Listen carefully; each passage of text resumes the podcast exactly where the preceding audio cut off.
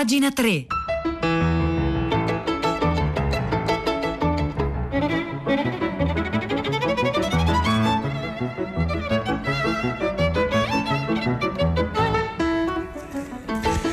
Buongiorno, un saluto da Nicola Lagioia, benvenuti a pagina 3, la cultura nei quotidiani, nelle riviste e nel web, 9 1 minuto 56 secondi di giovedì 29 luglio. Noi oggi partiamo celebrando Bologna perché l'UNESCO, l'UNESCO ha dichiarato i portici di Bologna, appunto eh, patrimoni, ecco patrimonio UNESCO, e, e c'è un articolo di, mh, di, Pierangelo Sapegno sulla stampa che celebra appunto Bologna con i suoi portici come luogo di aggregazione, luogo in cui eh, si crea eh, una comunità. I suoi meravigliosi portici, patrimonio dell'umanità UNESCO. I portici sono Bologna, con le notti di luci spente, così inizia il pezzo sulla stampa, nella nebbia, quando ci si poteva e ci si può sedere ai tavolini dei caffè, anche dopo che erano chiusi, per parlare di calcio, di politica, di amore, aspettando l'alba. Ora, i portici sono oltre appunto alla loro fisicità, grazie alla loro fisicità, quegli incontri senza appuntamento, perché come diceva Pupi Avati, lì c'erano tutte le persone che cercavi, li sapevi che c'erano, lo sapevi che c'erano e che prima o poi li avresti trovati. Sotto le due torri non c'era mai stata la necessità di chiamare qualcuno per vederlo, bastava uscire e aspettare. I portici sono una dimensione di vita e in fondo nascono così almeno così vuole, diciamo, il, ehm, così vuole il, la leggenda, poi però ratificata, spiega eh, Pierangelo Sapegno e spieghiamo anche noi.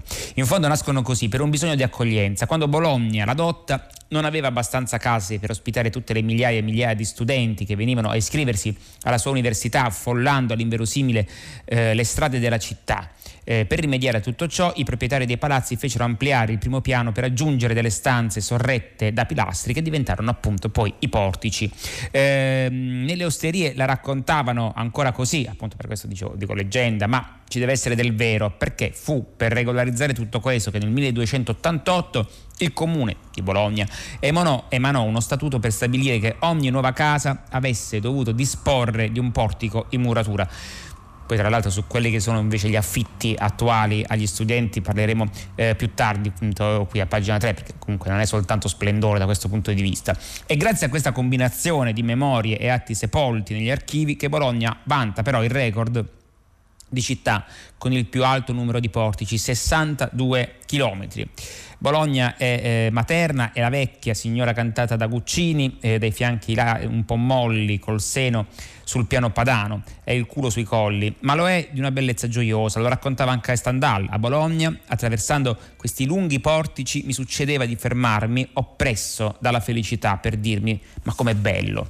E poi ancora il, um, tutto fa pensare a una rotondità carnosa rispetto a Bologna. Questo è Guido Piovene nel suo viaggio in Italia, lo stesso dialetto, l'accento sono abbondanti e tondeggianti. Ora, i, i, i vari portici, no? il, il, più largo, il più largo è in strada maggiore, che poi sarebbe la via Emilia ed è quello trecentesco della chiesa di Santa Maria dei Servi. Eh, e ancora, anche se lo statuto del 1288 diceva che i portici dovevano essere fatti in muratura, ce ne sono otto in legno. In Piazza Maggiore, in Piazza Maggiore c'è il, quattrocentes- il quattrocentesco portico eh, di Palazzo del Podestà con gli ornamenti e i bassorilievi di Aristotele Fioravanti. In Via d'Azeglio abitava Lucio Dalla, ogni tanto poteva succedere che capitavi in casa sua anche se non eri stato invitato. Bastava che ti portasse qualcuno in fondo, quello dell'incontro casuale sotto i portici, ma anche eh, su, nelle case, è il senso, il senso eh, di quel tipo di cultura. Ma anche venendo a, eh, a tempi più recenti, anche il Roxy Bar cantato da Vasco Rossi sta sotto i portici e precisamente quelli di via eh, Rizzoli. Più in là c'è il pavaglione, le passeggiate eleganti di Bologna, potremmo dire. Il portico più stretto eh, invece è largo appena 95 cm ed è in via senza nome. E ancora il più lungo invece quello di San Luca che parte da Porta Saragozza, sale sinuoso per 3796 metri fino al santuario dove ci sono 666 arcate e 489 scalinate. Ora la leggenda narra che il colonnato rappresenti il diavolo, perché 666 è il numero del diavolo, con le sembianze di un serpente. Insomma, Bologna, a Bologna è tutto racchiuso nel riverbero rosso delle sue mura che ricordano come questa fosse una città papalina sotto questi portici infiniti che proteggono dalla pioggia e tengono eh, la gente a parlare insieme anche se fa brutto. Lucio Dalla quando tornava a Bologna magari si lamentava delle buche nelle strade, ma per prima cosa andava a mangiarsi una pizza in un posto dove c'era un barista piuttosto buffo, ovviamente sotto i portici, e poi faceva come quelli che aspettano davanti alla porta prima che venga ad aprire la persona che in fondo è diventata la tua vita e diceva Bologna, lo sai, mi sei mancata un casino. Quindi il, i portici di Bologna patrimonio dell'umanità UNESCO, il, il pezzo abbiamo, eh, di cui abbiamo parlato a firma eh, di Pierangelo Sapegno, lo trovate oggi sulla stampa.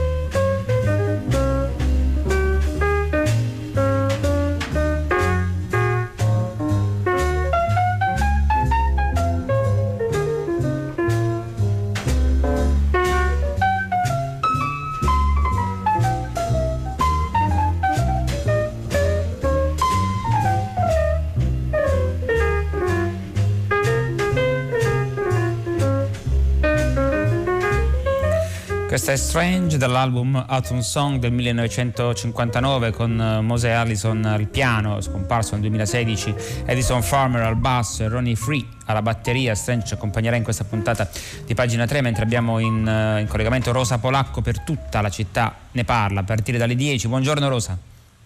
Ciao Nicola, buongiorno. Torniamo a parlare anche oggi di, di, cultura, soprattutto di lavoro culturale, come già abbiamo fatto anche l'altra mattina quando abbiamo affrontato quello che succede nel mondo dell'editoria legato alla, alla questione e agli arresti della, dell'azienda della tipografia grafica veneta. Perché oggi si apre il G20 della cultura dentro il Colosseo questa sera eh, con un grande concerto del maestro Riccardo Muti. Insomma, avete sentito anche questa mattina quello che di questa giornata è stato raccontato, è l'occasione certo per tutti i grandi e i ministri di, di, tutto il mondo della cultura di confrontarsi su un nodo principale come rilanciare eh, le economie anche attraverso la cultura.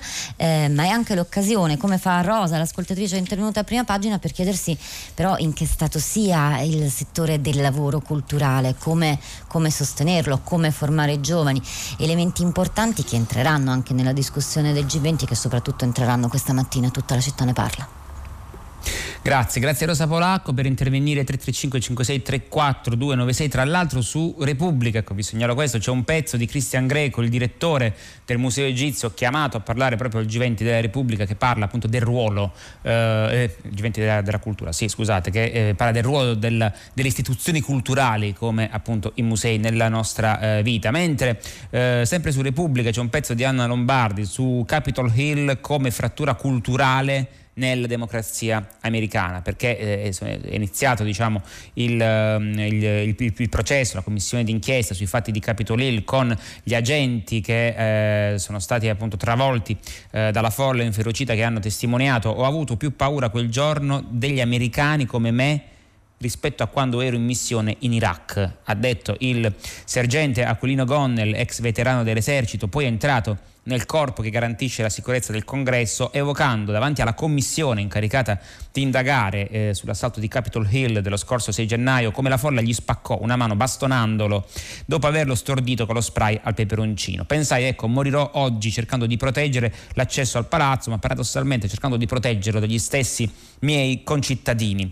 Eh, e ancora eh, un, altro, um, un, altro, poliziotto um, dice mi urlavano sei un bianco e stai dalla parte sbagliata, ti ammazzeremo.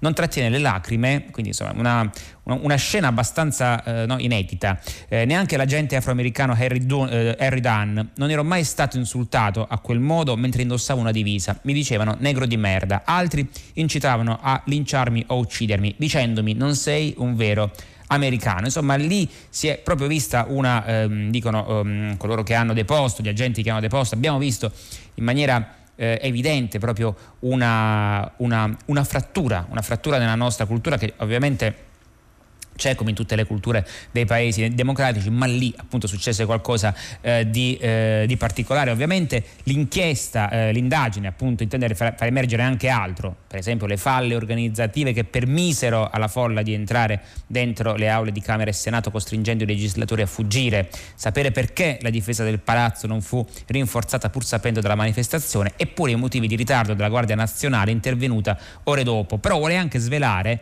la responsabilità politica, cioè quelle di certi deputati legati ai complottisti di QAnon. Eh, e qui appunto si apre un altro um, capitolo sulle fratture eh, culturali, com'è possibile che una teoria del complotto così delir- delir- delirante poi appunto acquisti eh, centralità? Ecco, ci vorrebbe una riflessione più, più, profonda e probabilmente insomma arriverà perché la cultura eh, americana eh, comunque eh, magari non, è un po' appannata rispetto a come lo è stata nel secondo Novecento in questo momento, ma insomma anche è, è ancora molto importante. Comunque il pezzo di Anna Lombardi lo trovate oggi su Repubblica.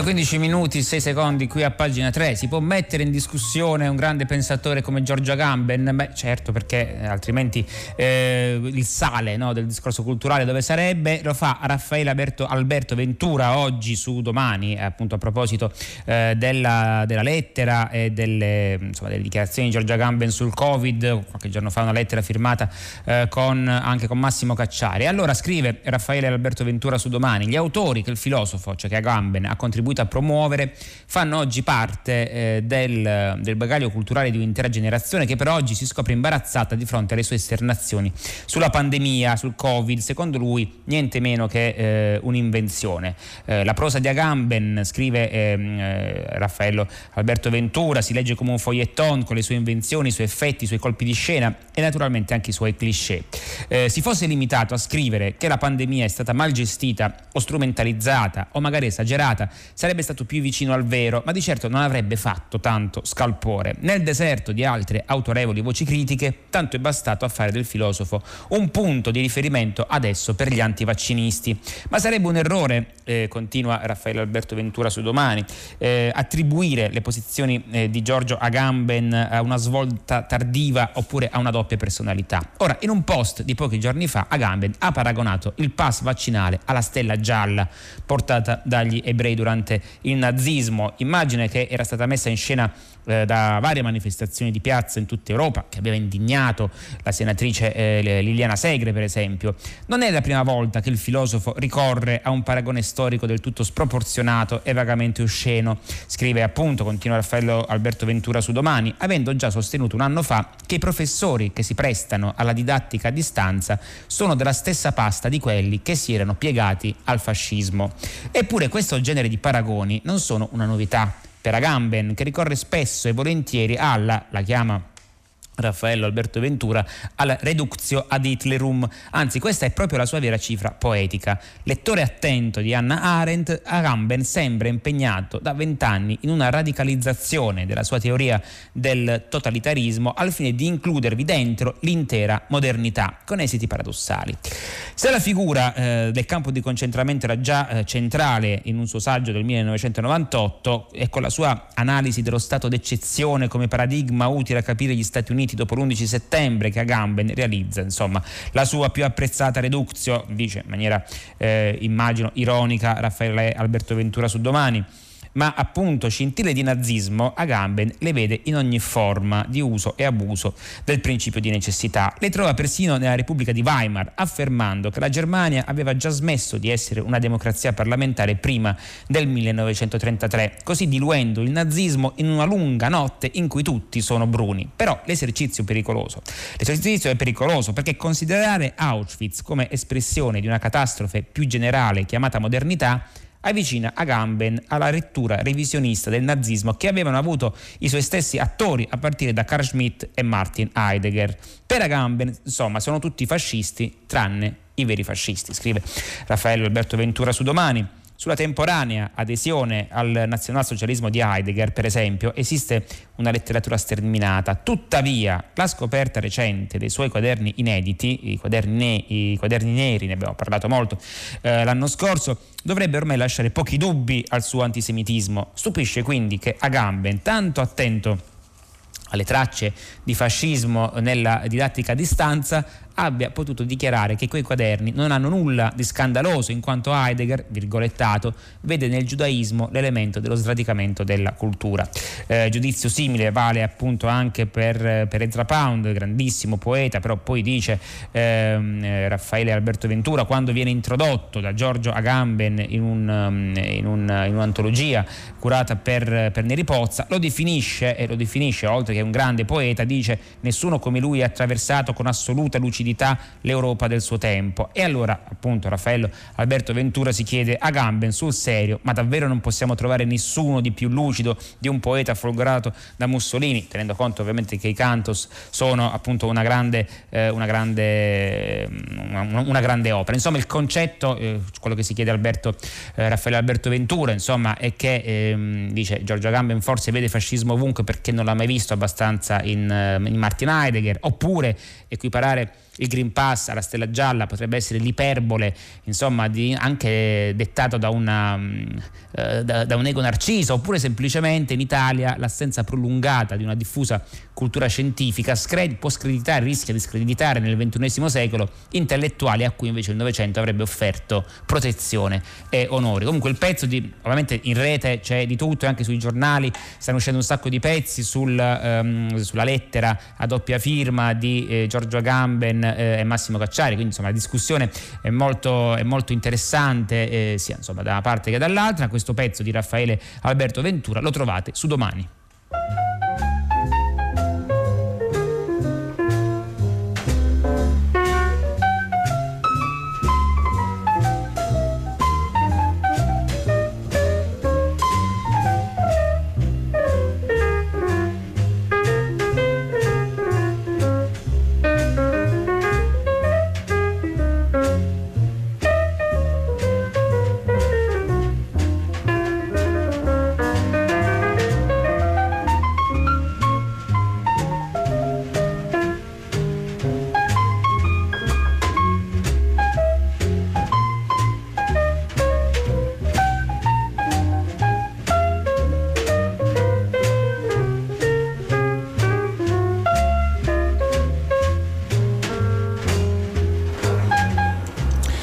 Arrivano dei vostri messaggi appunto sui, sui, portici di Bologna che sono anche noir, scrive un ascoltatore, Lucarelli per esempio si è ispirato proprio a loro, poi ovviamente sul, sul Green Pass arrivano un sacco di messaggi, messaggi sì, Green Pass sì, Green Pass no, addirittura qualche messaggio sul vaccino, ma è possibile che siate, scrive un ascoltatore tutti quanti favorevoli al vaccino, beh eh, non si tratta almeno dal mio punto di vista di essere favorevoli al contrario, è che proprio da un punto di vista statistico, scientifico il vaccino funziona, quindi per ciò che mi riguarda eh, direi che sono favorevole al vaccino almeno quanto posso prendere atto dell'esistenza della forza di gravità. Su doppiozero.it si parla, Pasquale Palmieri che è appunto professore universitario parla, dell'universi- parla dell'università italiana e si domanda è una università classista? Mi capita da tempo e comincia con un aneddoto abbastanza diciamo eh, che dà da pensare, abbastanza cupo, anzi nero. Mi capita da tempo di imbattermi durante le sedute di laurea in genitori o parenti che cercano un candidato che non c'è.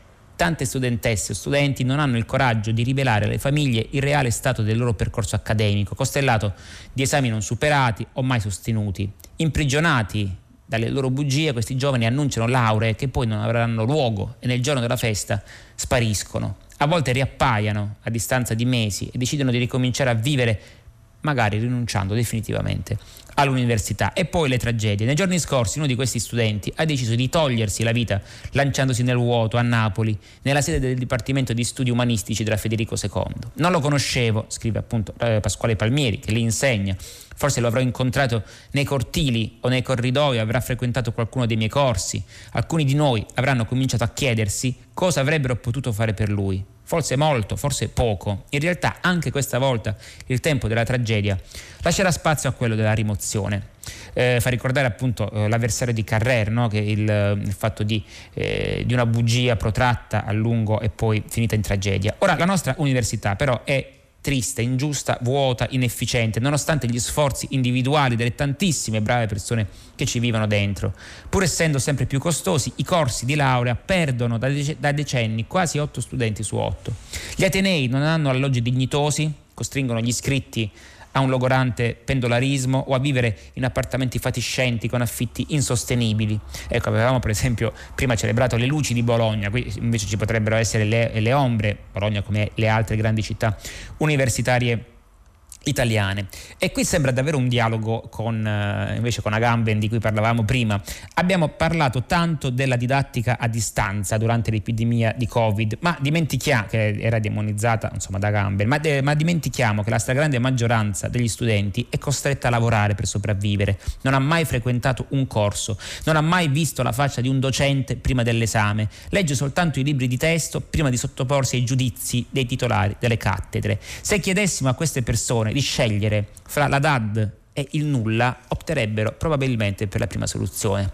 Lottiamo tanto per il ritorno della didattica accademica in presenza, accogliamo con disappunto il successo delle università telematiche, ma dovremmo almeno coltivare qualche dubbio sullo stato delle università, diciamo, classiche. Per esempio, abbiamo mai provato a chiedere a uno studente se preferisce partecipare a un corso online oppure sedersi sul pavimento in un'aula da 500 posti senza la possibilità mai di interloquire con l'insegnante o con chiunque altro.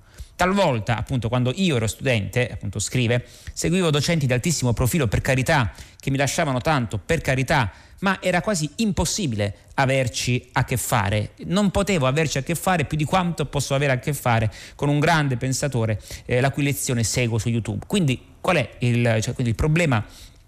È un po' più complesso rispetto a come eh, appunto eh, lo, si, mm, lo, si, prospetta di solito. Io ho conosciuto, continua eh, ricordando appunto il, i suoi trascorsi eh, di studente Pasquale eh, Palmieri su doppio zero, ho conosciuto eh, la relatrice e il correlatore della mia tesi di laurea, ma non gli altri docenti che lavoravano nel mio Ateneo. Per me quegli studiosi sono stati solo volti, facce, mentre io per loro sono stato poco più di un numero, come rischiano di essere gli studenti rispetto a me adesso che sono diventato diventato un, un professore. Eh, e poi ancora il, non possiamo sentirci assolti dalla presenza di studenti che riescono a utilizzare il nostro sistema accademico per raggiungere obiettivi impensabili per i loro genitori, perché ci dovrebbe allarmare il fatto che questi studenti è vero che ci sono, ma sono appunto pochissimi. Nella maggior parte dei casi semplicemente l'università ratifica eh, il, il, ceto d'origine degli, degli studenti, insomma quelli che sono cresciuti in famiglie o che hanno frequentato ottimi licei vanno avanti, avanti, gli altri appunto rischiano di eh, fondamentalmente abbandonare l'università. Comunque il pezzo è molto più, io ho provato a riassumerne i tratti principali, è mm, molto più lungo di così, è molto interessante appunto questa disamina dell'università eh, italiana, è a firma di Pasquale Palmieri e lo trovate su 00.it.